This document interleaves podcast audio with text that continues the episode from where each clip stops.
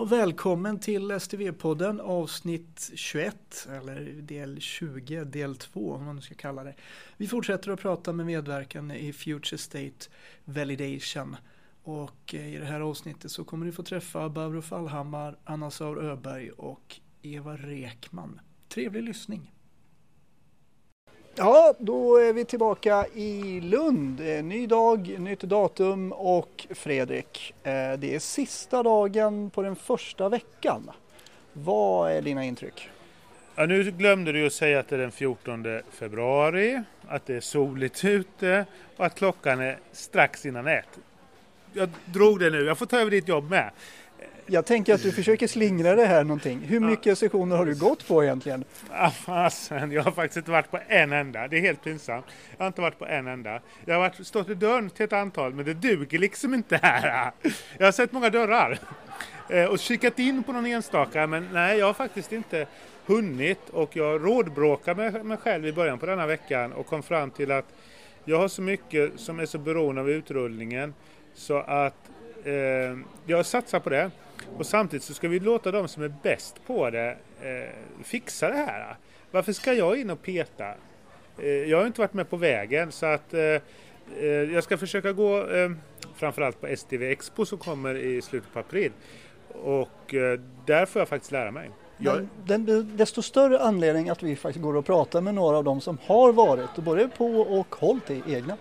Absolut, vi måste ju få reda på det här.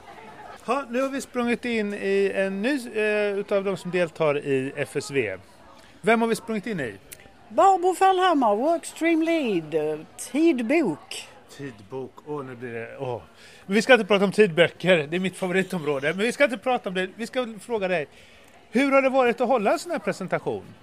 Jo, det har väl varit rätt så bra. Vi lyckades till slut få ihop så att vi kunde visa i systemet en hel del. Oh. Inte riktigt allt det vi hade tänkt och hade önskat, men en hel del faktiskt.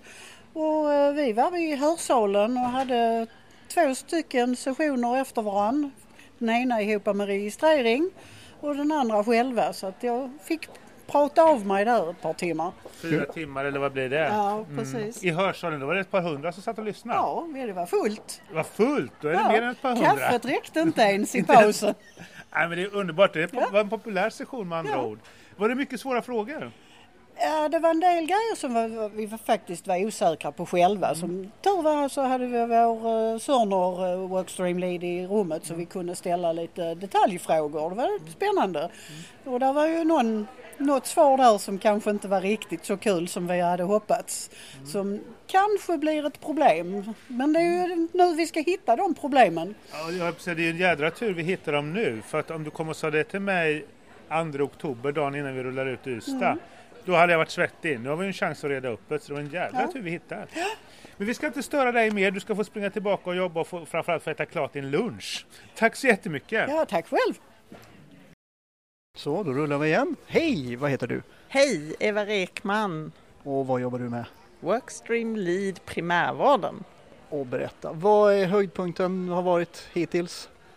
Höjdpunkten tycker jag har varit att få se mycket av systemet och att ha gett en ny energi in i workstreamet och för mig också personligen också sett där vi har byggt lite olika, att vi behöver jobba mer tillsammans i de olika workstreamen. Är det någon särskild du har gått och tittat på som du vill lyfta fram?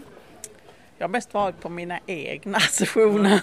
Har det varit mycket svåra frågor från de som har lyssnat? Inte svåra men väldigt bra frågor, mm. väldigt bra input. Mm. Är det något som har gjort, för när man gör sånt här, åtminstone jag inför det, har varit lite så här, åh gud, tänk om det Tänk om man hittar någonting som är helt åt fanders, det här funkar inte. Har ni hittat något sånt? Nej, det tycker jag inte, utan det som har varit i våra sessioner har ju varit att vi har fått bra input ifrån andra.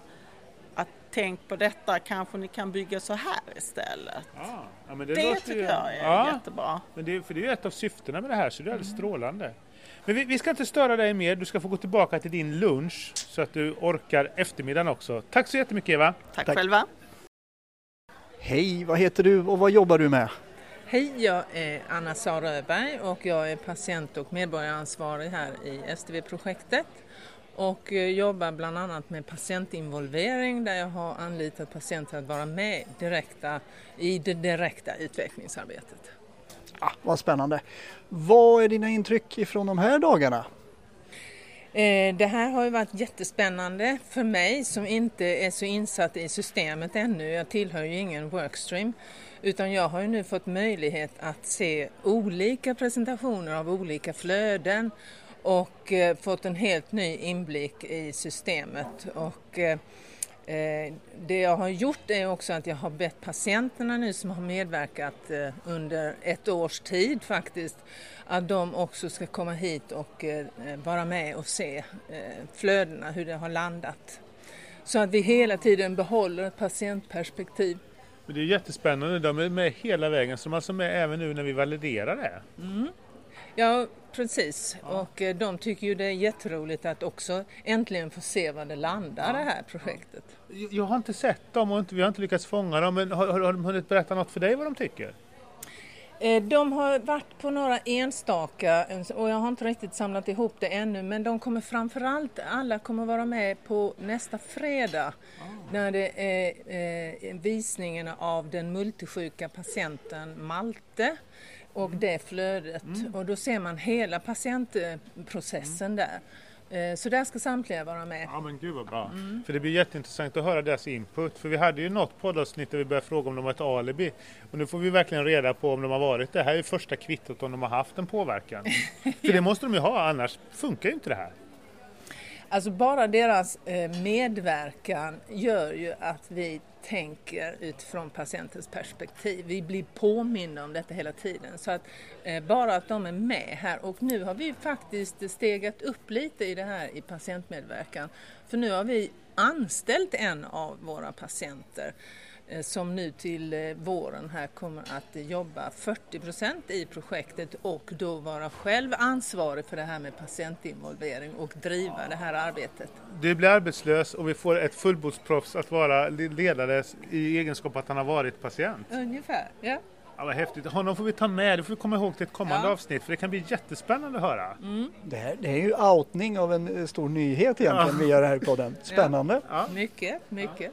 Men, men, du ska få springa tillbaka för vi vet att din matlåda står och blir kall nu. Så du ska mm. få springa tillbaka och fortsätta äta. Tack, Tack så mycket. Tack. Tack. Tack.